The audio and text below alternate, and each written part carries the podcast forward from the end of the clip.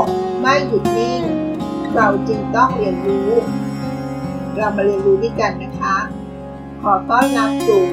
เซอร์วันพอดคาส์ค่ะ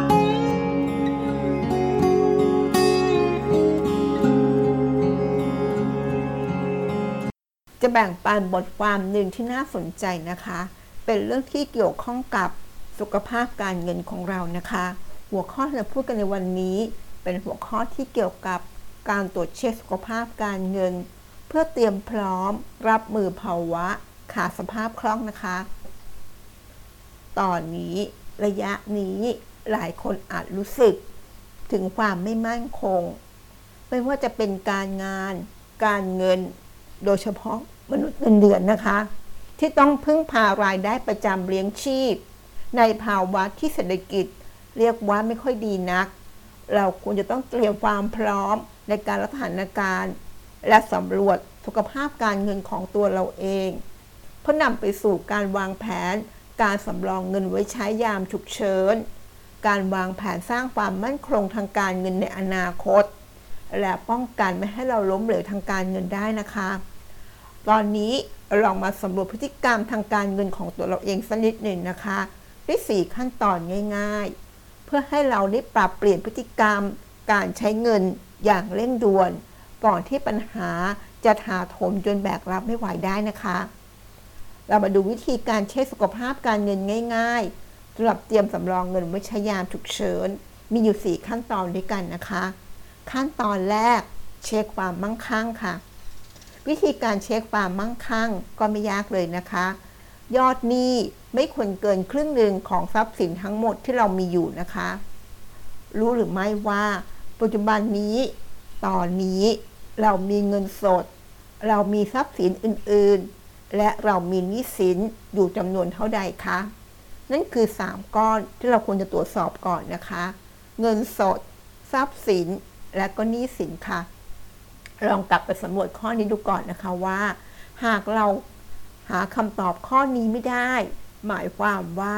ตอนนี้เราอยู่ในภาวะที่เสี่ยงมากนะคะ เพราะหนี้สินก็ไม่รู้ว่ามีอยู่เท่าไหร่ เงินทอง ทรัพย์สินที่เราเองมีก็ยังไม่รู้อีกนะคะว่า เรามีเท่าไหร่ แบบนี้อาจทำให้เราต้องตกหลุมพราง ความโลภความปรารถนาถึงสิ่งที่เราอยากได้ อยากมี สินค้าใดก็ตามที่โผล่ออกมา ให้เราเห็นแบบกระทันหัน หากเราห้ามใจไว้ไม่ได้ หรือไม่ได้เป็นคนที่วางแผนการใช้จ่ายเงิน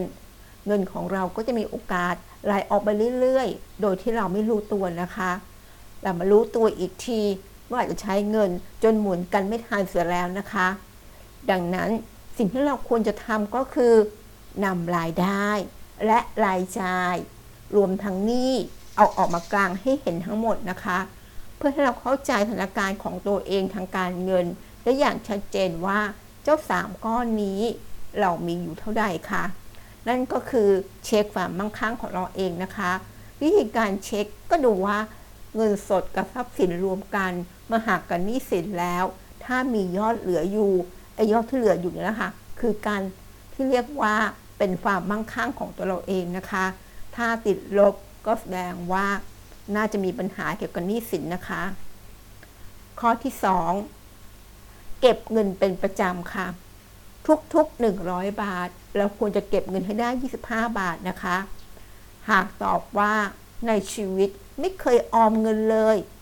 แสดงว่าชีวิตเริ่มมีปัญหาแล้วนะคะ ถ้าเราไม่มีเงินออม แล้วเจอเรื่องฉุกเฉินที่ต้องจ่ายเงิน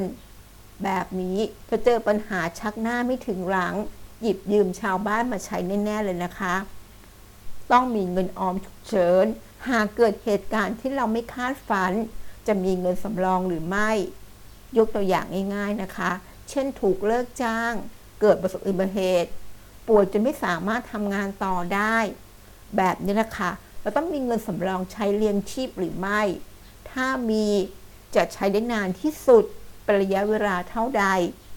เราก็คิดง่ายๆนะคะ ว่าเดือนหนึ่งเราใช้เงินประมาณเท่าไหร่ เราควรจะรู้ก่อนนะคะ ว่าเรามีรายจ่ายอะไรบ้าง ที่เป็นรายจ่ายประจำที่ต้องจ่ายแน่นอน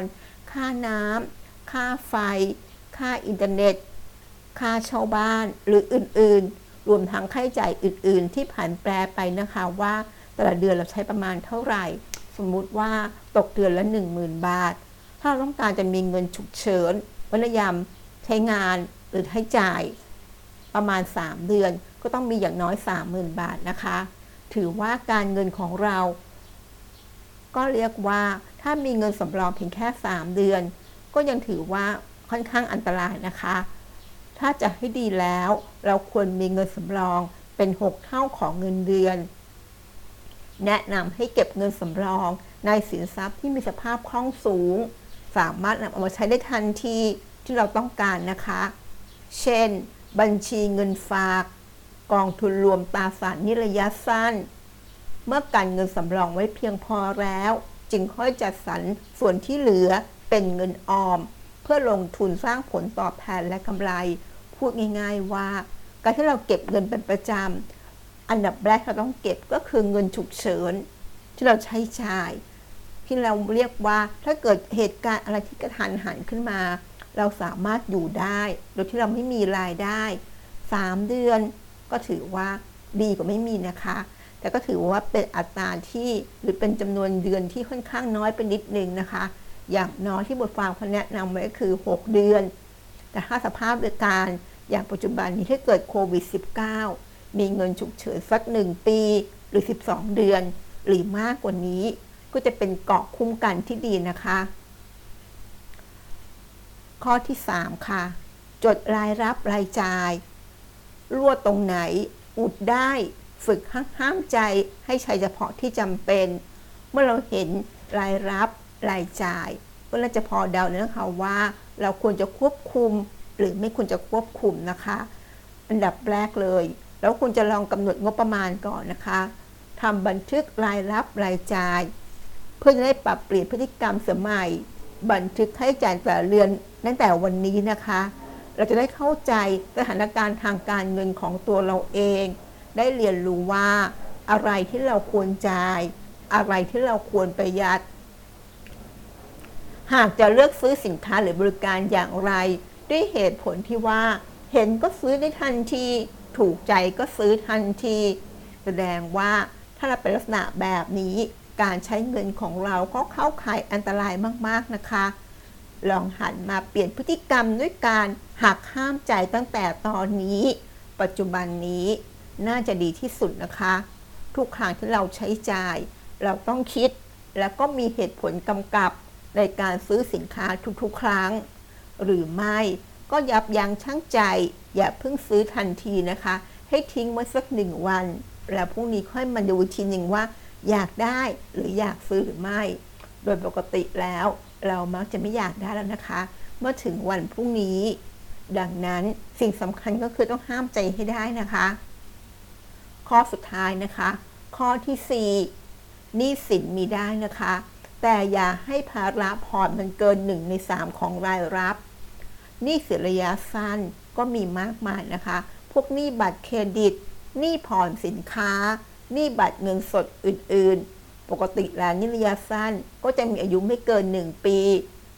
ส่วนหนี้สินระยะยาว ก็เช่นหนี้เงินกู้บ้านหนี้เงินผ่อนรถยนต์ ซึ่งมีอายุมากกว่า1ปีขึ้นไปค่ะ ในบทความนี้เขาก็แนะนำว่า อัตราส่วนการชำระคืนหนี้สินไม่ควรเกิน 30%ของรายได้ต่อเดือนนะคะ ถ้าหากลองคำนวณแล้ว ค่าที่ได้น้อยกว่า 30%แสดงว่าเรามีความสามารถเพียงพอ ที่นำรายได้ไปชำระหนี้ต่อไปนะคะ แต่ถ้าหากกลับกันนะคะ เมื่อลองคำนวณแล้ว มันสูงกว่า 30%แบบนี้ เราต้องระวังอาจจะประสบปัญหา ไม่สามารถชำระหนี้สินคืนได้ หากในอนาคตจะวางแผนก่อนหนี้สินเพิ่มคุณชะลอไว้ก่อนนะคะ แล้วก็พยายามควบคุมค่าใช้จ่ายให้ดีที่สุด พยายามเร่งผ่อนเร่งโปะหนี้ที่มีให้หมดโดยเร็วที่สุดนะคะ นั่นก็คือ 4 เรื่องที่จะช่วยให้เรา สามารถวางแผน ตรวจสอบสุขภาพการเงินของเรา เพื่อเตรียมสำรองเงินไว้ใช้ฉุกเฉิน ไม่ว่าจะเกิดวิกฤตโควิด -19 หรือวิกฤตอื่น ๆ โอกาสรอดของเราก็จะมีมากขึ้นนะคะ ลองสำรวจตัวเองสักนิดนึงนะคะว่า เพื่อสร้างสุขภาพทางการเงินที่ดี และแข็งแรงในภาวะสภาพการแบบนี้ หากนึกไม่ออกก็มีวิธีง่าย ๆนะคะ ลองเข้าไปที่ เว็บไซต์ของตลาดหลักทรัพย์เขาจะมีแบบทดสอบ ให้เราเข้าไปตรวจสอบสุขภาพทางการเงินนะคะ ลองดูสิว่า ตอนนี้สุขภาพทางการเงินของเราเป็นอย่างไร ขอขอบคุณข้อมูลจากศูนย์คุ้มครอง ผู้ใช้บริการทางการเงิน ธนาคารแห่งประเทศไทยด้วยนะคะ ขอบคุณที่รับฟังแล้วพบกันใน EP หน้า สวัสดีค่ะ